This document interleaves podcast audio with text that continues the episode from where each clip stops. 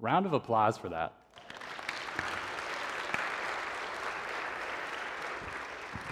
That was a longer chapter than we usually do, but it's all one unit and it's all good. So, um, if you don't know me, my name is Kevin. I'm the pastoral assistant of youth here at Trinity.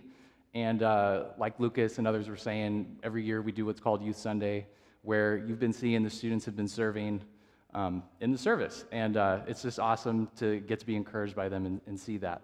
Um, so before I start, uh, like Lucas said, this year, typically whatever I preach in Youth Sunday, like that's the book that I'm preaching through the year in youth. And so I've been preaching through Daniel, and it's pretty unique, right? Especially all the apocalyptic literature in the second half. People don't typically read that. Everyone likes to read chapters one to six, like Daniel's in, Daniel in the lion's den, and you know the three friends in the fire furnace. But we did the whole thing, so it was fun. At least I think I'd like to say they would say that, but um, I'm pretty sure, yeah.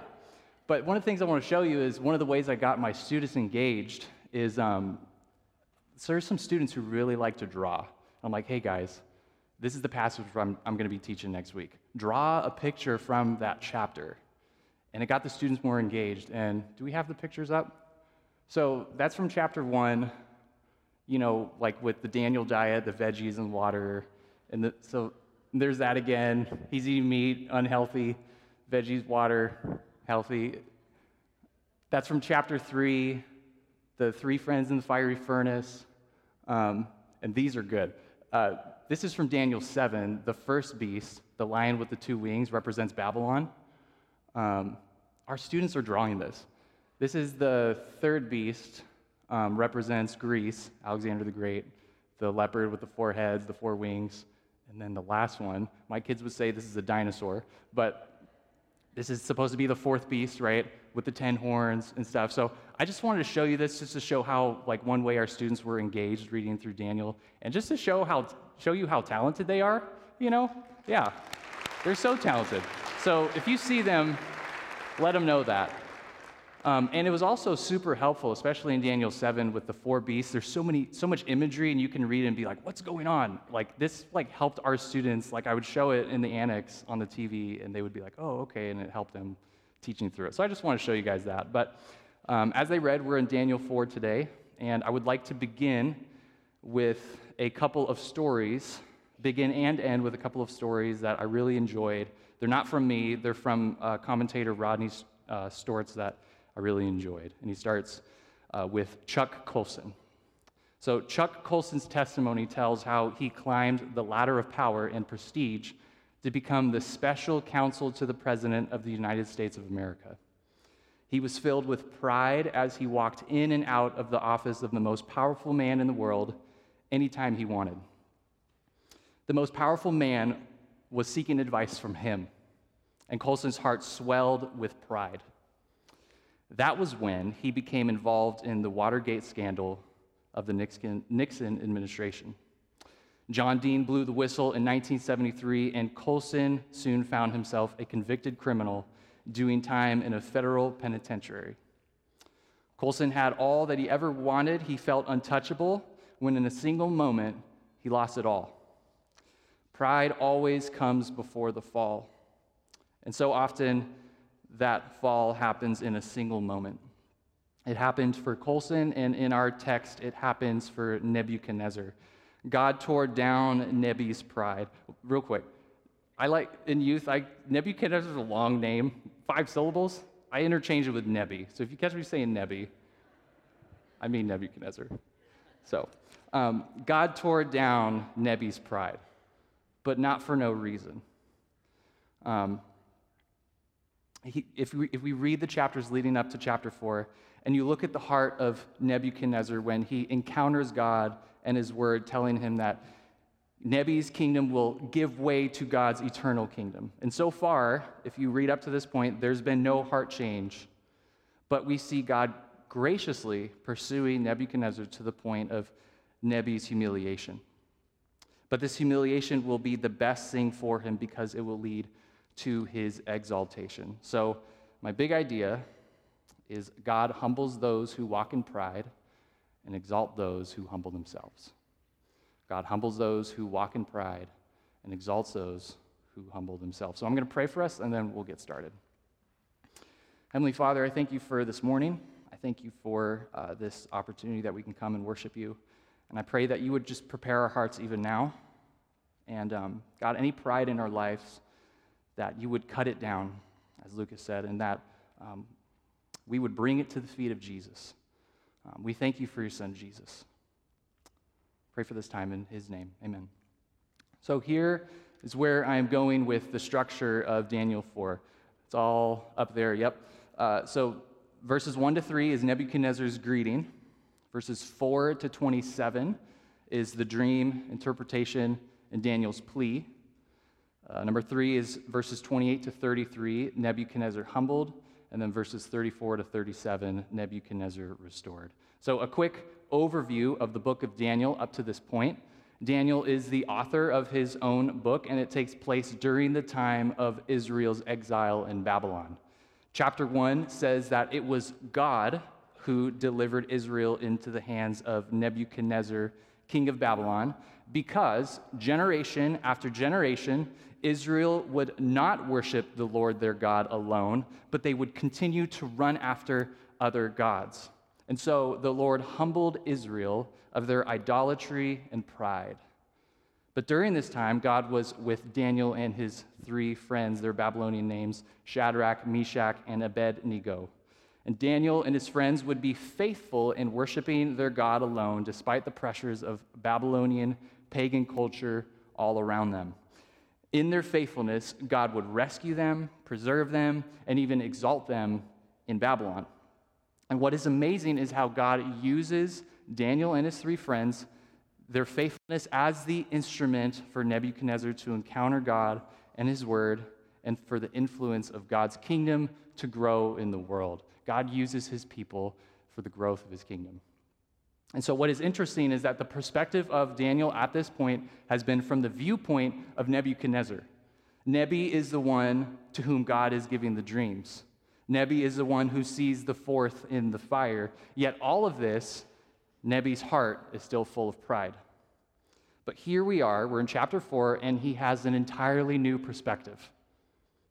And this is the one place in all of Daniel and all of the Bible where Nebuchadnezzar himself is writing. It's pretty, pretty awesome.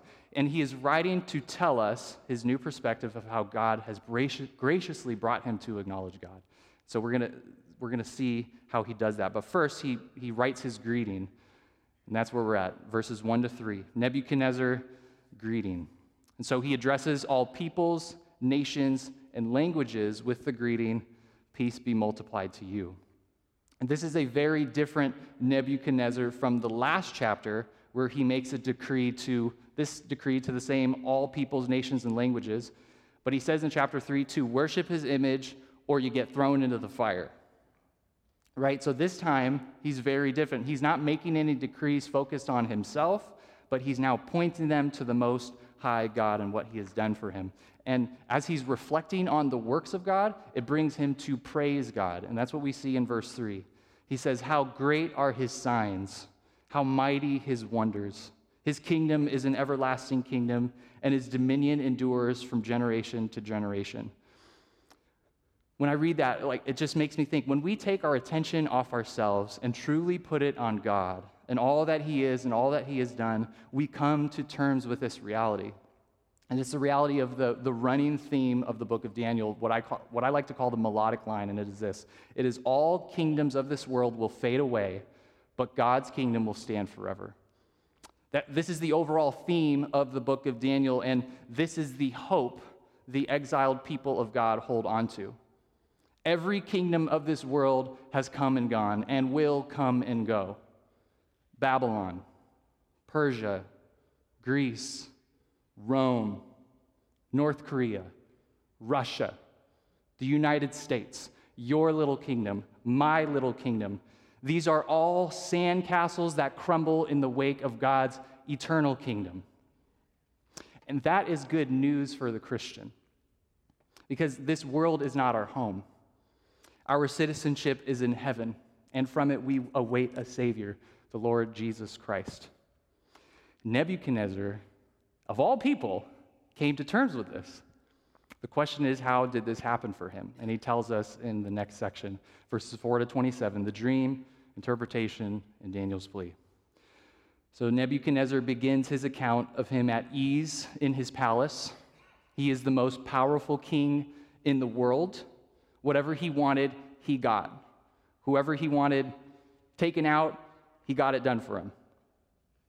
He, was, he is at ease. He has everything he needs.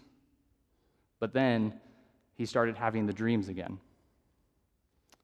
He's losing sleep. It's waking him up at night. He is troubled. And it's bothering him. It's something he doesn't have control over like everything else.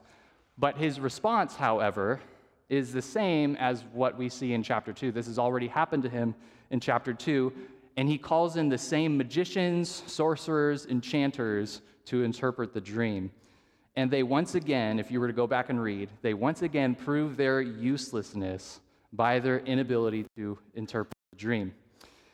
And it is telling to see how Nebi is going back to the same things for the results that didn't work the first time, right? How often do we do that?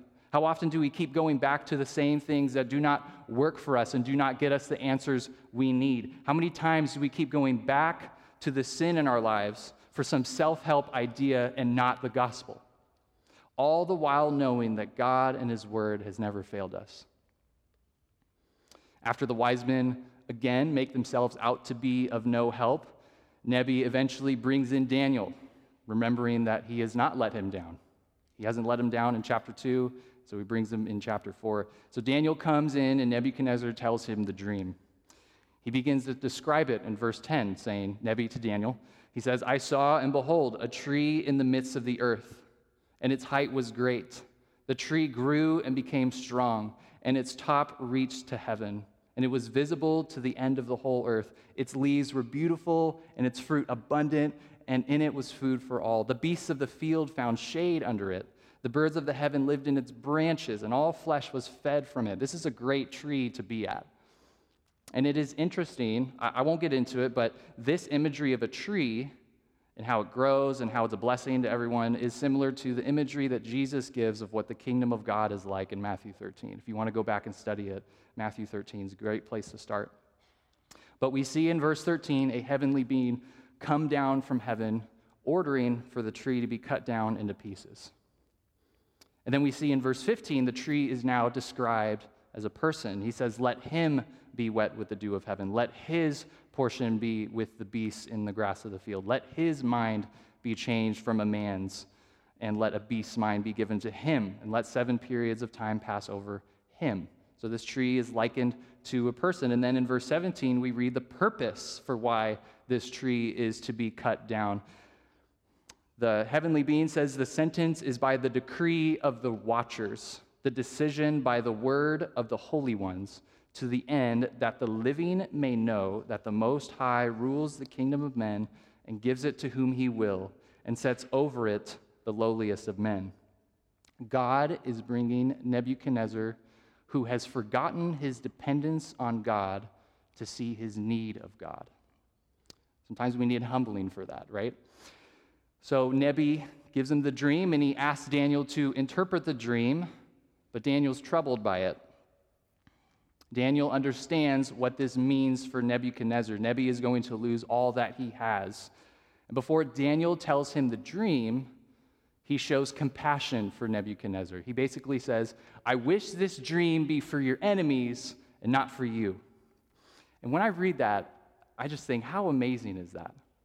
Right? This is Nebuchadnezzar we're talking about here, a wicked king, the same king who ransacked the temple of God, the same king who took Daniel out of his homeland and made him an exile and, and indoctrinated him with pagan Babylon culture. This is the same Nebuchadnezzar who threw his three friends into the fire.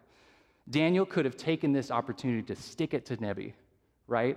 He could have said, Judgment is coming for you, king, and you're going down. He could have done it, but he doesn't.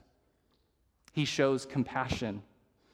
And this is a good word for us as Christians exiles awaiting our home. Jesus tells us to love our enemies. One of the hardest things he tells us to do He, Romans 12 teaches us to never avenge ourselves, but leave it to the wrath of God. Daniel has compassion, but it doesn't stop him from his conviction of faithfully proclaiming the word of God. The word of God he has for Nebuchadnezzar was a word of judgment.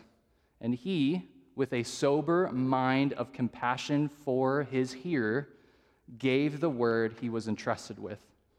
So, my question for us as exiles who have the word of God do we have compassion for others while also conviction for the word of God? When we have both of these things, it brings us with a loving spirit to call others to repentance and plea with them to turn towards the mercy of God. We'll see Daniel do that here in a moment, but he first interprets the dream. So, Nebuchadnezzar is the tree that reaches to heaven. So, when we think of that, it brings us to mind the Tower of Babel reaching to the heavens, right? And it happens to be in Shinar, same place where Babylon is. Very interesting. In pride, they built the Tower of Babel to make a name for themselves. In Ezekiel, the king of Assyria is likened to the same thing a great tree that is cut down because of his pride, just like Nebi. And so he says, verse 24, This is the interpretation, O king. It is a decree of the Most High which has come upon my Lord the king, that you shall be driven from among men, and your dwelling shall be the beasts of the field. You shall be made to eat grass like an ox, and you shall be wet with the dew of heaven. And seven periods of time shall pass over you, till you know that the Most High rules the kingdom of men and gives it to whom he will. And as it was commanded to leave the stump of the roots of the tree, your kingdom shall be confirmed for you from the time that you know that heaven rules. And then verse 7, or excuse me, 27, Daniel pleads with Nebi to repent so that God might relent. Verse 27, he says, Therefore, O king, let my counsel be acceptable to you. Break off your sins by practicing righteousness, and your iniquities by showing mercy to the oppressed, that there may perhaps be a lengthening of your prosperity. So, in the execution of judgment, God shows mercy. Daniel knows this is the heart of God for sinners that they would humble themselves and God would turn and heal them.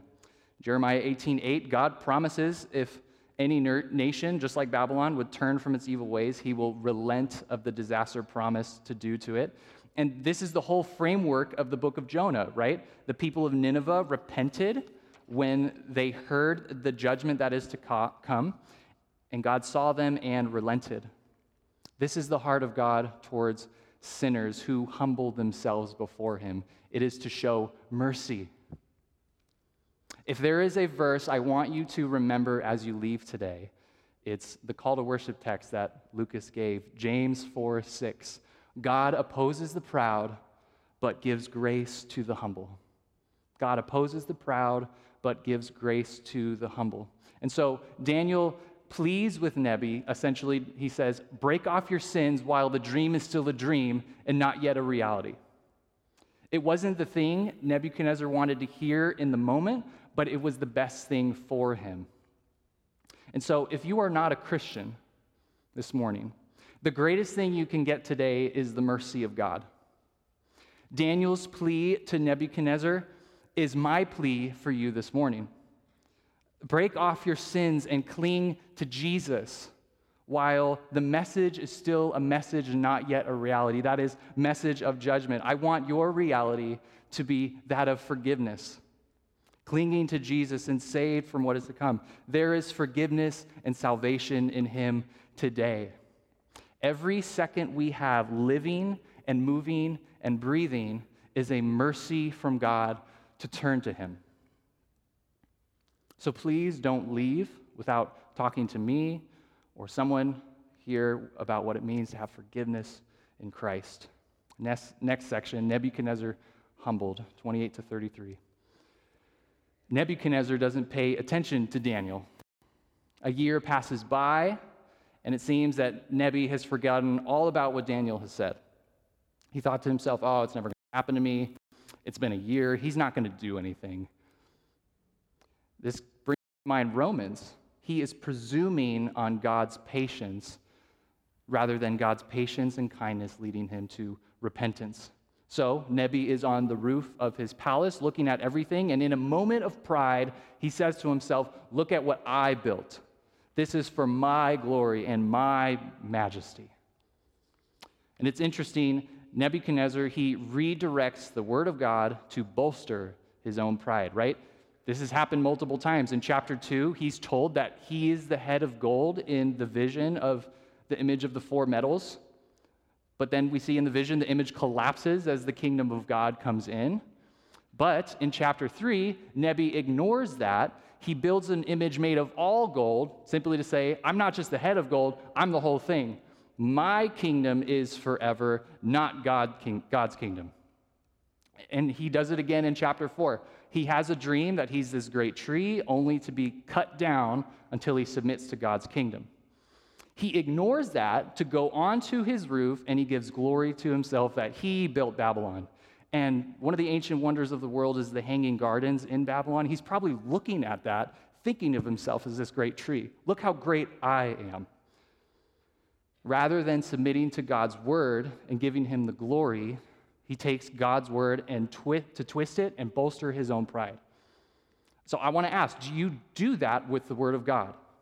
Do you place yourself in the Bible and make it all about you? Do you take the teachings of the Bible to justify your own desires rather than letting it humble you and correct you? Nebi did, and in that moment, God speaks down from heaven and pronounces all that was said, what was going to happen to him. He's given the mind of an ox. He's driven from men. He, he looks like a bird. He's got long hair and long nails. Don't scratch the chalkboard, that would be horrible. Uh, he, he's not looking. The dream has become a reality. He lost everything. It only takes a moment for something to crumble our pride and sense of ease. If we're being honest, it could be the phone call from the doctor, it could be your house burning down, losing a relationship. In these moments of humbling, you can either bolster your pride and be bitter and challenge God and say that He's unjust and that your way is better. Or, as a Christian, you can humbly rest in Him, trusting that He does have good plans for His children and He is using it for your good. Or, if you are not a Christian, this, there's a difference. If, you, if you're not a Christian, it is your wake up call to turn to Him. Turn to Him for the mercy from the judgment that is deserved. Because the reality is, is that God doesn't owe us anything, but he, but he instead gives us so much grace and he gives us so much patience to turn towards his mercy. Nebuchadnezzar's pride and refusal to give God the honor brought him to eat grass like an ox. So it's interesting. Psalm 106 talks, talks about Israel's long history of turning from God. Verse 20 describes when they worshiped the image of the golden calf in Exodus 32, saying, They exchanged the glory of God for the image of an ox that eats grass. Same description as Nebuchadnezzar. He is like the one in Romans 1:22, claiming to be wise, they became fools and exchanged the glory of the immortal God for images resembling mortal man and birds and animals and creeping things. And Psalm 115 said that those who worship idols become like them. So Nebuchadnezzar, having the mind of an ox, is a picture for us that when we do not live out the image of God in us, being like God, we become like what we worship. Whether it's our own pride or anything else in creation, we, if we don't live out like God, we, be, we live out like beasts. We live out what we worship. Next point Nebuchadnezzar restored, verses 34 to 37. This was Nebi's state, mind of an ox, until seven periods passed by. It's unclear what the exact time frame seven periods is. Uh, some say a period is one year, so seven years. Um, some say that it's, it's more directed towards seven representing completion in the Bible, so I take it to mean the appointed time for Nebi was completed. By the end of that time, it says in verse 34 Nebuchadnezzar, rather than looking down like a four legged animal that just looks down all the time. He lifts his eyes up to heaven, and his reason was restored to him. Nebuchadnezzar came to an end of himself and looked to God in je- desperation. In doing this, he is coming to terms that God is the sovereign one, not him. He says this For his dominion is an everlasting dominion, and his kingdom endures from generation to generation. He then confesses that all his ways are right. All the inhabitants of the earth are accounted as nothing. And he does according to his will among the hosts of heaven and among the inhabitants of the earth. And none can stay his hand or say to him, What have you done? Do you believe that about God? Do you believe in a God who makes you merely comfortable and does your will? Or do you believe in a God who does everything according to his will? Do you believe in a God who you require an explanation from for everything? Or do you believe in the God whom none can say, What have you done? Even our demanding of explanation is a proof of our own pride. We may not know all the answers, but we can say, trusting in Christ, we can say with Nebi, Now I praise and extol and honor the King of heaven, for all his works are right and his ways are just. And those who walk in pride, he is able to humble. That's the point of this chapter. So I began with the story of Chuck Colson going to prison for the Watergate scandal. The good news is that the story didn't end there. Colson looked down on others. He looked down from his high position in pride like a four legged animal. He's looking down. He was so humiliated and brought down from his high place that he came to an end of himself. And he lifted up his eyes to the King of heaven. And he gave his heart to Jesus. He still admits that the worst, most humiliating experience in his life was the best thing that ever happened to him. Nebuchadnezzar, too, would tell you at the gates of heaven, I believe, that those seven periods of time were the most important years of his life, and that his humiliation was the best thing that ever happened to him because it brought him to exaltation. Jesus says, Whoever exalts himself will be humbled, but whoever humbles himself will be exalted. There is a difference. Whoever exalts themselves, living in their pride, bolstering their pride, they will be humbled. This is not a humbling of their heart, in fact, it can make them more bitter, but is a humiliation of their pride by circumstance. This is, right, Nebi having the mind of an ox. The other is very different. Those who um, exalt themselves will be humbled, but those whoever humbles themselves will be exalted. It means whoever comes to an end of themselves and humbles their heart before God, God will exalt them. Nebi lifting up his eyes to heaven and all of his kingdom being restored to him. Not for his, and for us, not for our glory, but for God's glory. This is only possible because of what Christ has done. They say pride comes before the fall. That is true. But when you come to Christ, when you bring your humbled heart to him, this heart humiliation comes bef- is before exaltation. It moves to exaltation. And we know this because Jesus humbled himself not because he was prideful, but so that by faith in him we will be forgiven and exalted by God. Jesus humbled himself by coming down to earth to be, to be put death on a cross and go down into a tomb so that he would be highly exalted and be given a name that is above every name, so that at the feet of Jesus every knee will bow and every tongue will confess that he is Lord. And this is all to the glory of God the Father. Philippians 2. By faith, we too will follow his footsteps, counting it all joy to be humbled for the sake of his name, knowing that we will one day be exalted. So, my question is Are you living in pride today?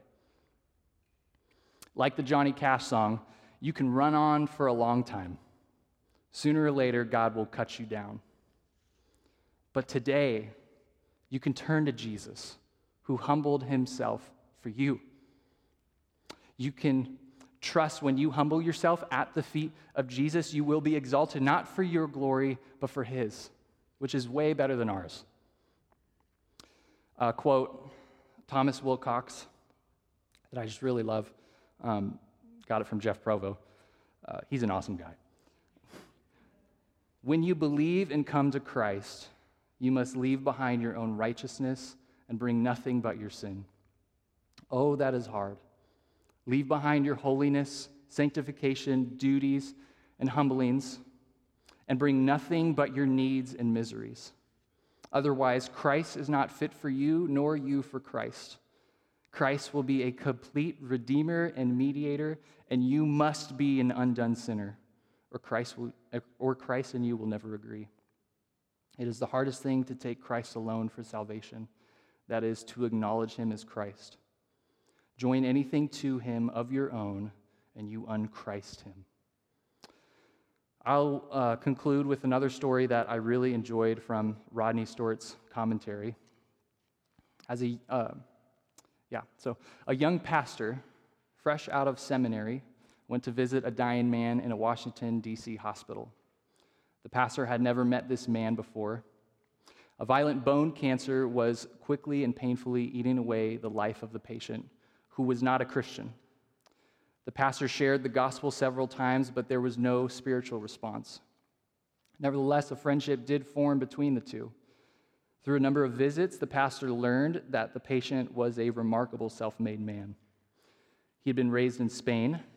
His father was killed by the Franco regime, and because Spain's official church supported Franco, this young man turned his back on God and religion completely. He fled his country as a teenager and came to America knowing no English. He worked and studied hard. He eventually went to college and studied psychiatry, using it to confirm his unbelief. Despite his early disadvantages in life, he became wealthy and successful. He became chairman of the psychiatry department of one of the nation's most prestigious hospitals. Then came the cancer. In just a few months, the illness destroyed the accomplishments of a lifetime. It devastated the man's body, once kept in top shape by miles of daily swimming. Even his mind began to deteriorate because of the advances of the disease. Finally, with his spirit broken and his body racked with pain, the man ran out of pride and became tired of his own answers, which were really no answers at all. When the pastor next visited, the despairing psychiatrist confronted him. He said to him, I've treated depression all my life, but I have no answers for what I am going through. If your God really has some answers, please help me with the hell I am experiencing now. Give me some peace if you can. The young pastor said, You have gained everything a man could gain in every avenue of life. You have wealth, respect, intelligence, and achievement. These all have to be put aside before you gain this thing you want. You have succeeded in every sphere of life except the spiritual. And to succeed there, you must not follow any of the rules that you used before. You cannot conquer the spiritual world by your own efforts. You must first admit your helplessness and inability, confessing that you have nothing to stand on. To enter God's kingdom and know his peace, you must not come as a self sufficient man, but a helpless child. The man stared at him and remained silent. The pastor prayed with him and soon left. A few days later, the cancer had progressed to the extent that the man's leg broke spontaneously and as he moved in bed. The doctors decided to operate on him, even though he was in a such weakened condition. The day before his operation, the patient wrote the pastor a letter. It began with the Apostles' Creed, written in Spanish. Then the note continued in English with these words Jesus, I hate all my sins. I have not served you or worshiped you. Father, I know the only way to come into your kingdom is by the precious blood of Jesus. I know you stand at the door and will answer those who knock. I now want to be your lamb, me with you. The man who wrote those words never regained consciousness after his operation. He learned Nebuchadnezzar's lesson that those who walk in pride, God is able to humble. The sovereign God chose to break him of his pride with a violent cancer. It was the worst thing that ever happened to this man's life, but in reality, it was the best. He is in heaven now, where Jesus is saying, I am with you forever. Let's pray. Heavenly Father, we thank you for uh, today that you've given us. And Lord, I just pray for anyone who is living in pride, walking by their pride, that you would break them of their pride graciously. That any humiliating circumstances doesn't lead them to more bitterness or shaking a fist at God, but God, that you would lead them to humble their hearts, to come to you open and empty handed at the feet of Jesus. Lord, we thank you for your son Jesus, who humbled himself to the point of death so that he would be exalted, and by faith in him, we too will be exalted, all for the glory of your name. Lord, we love you. We thank you for your son Jesus. Lord, your kingdom come. In his name, amen.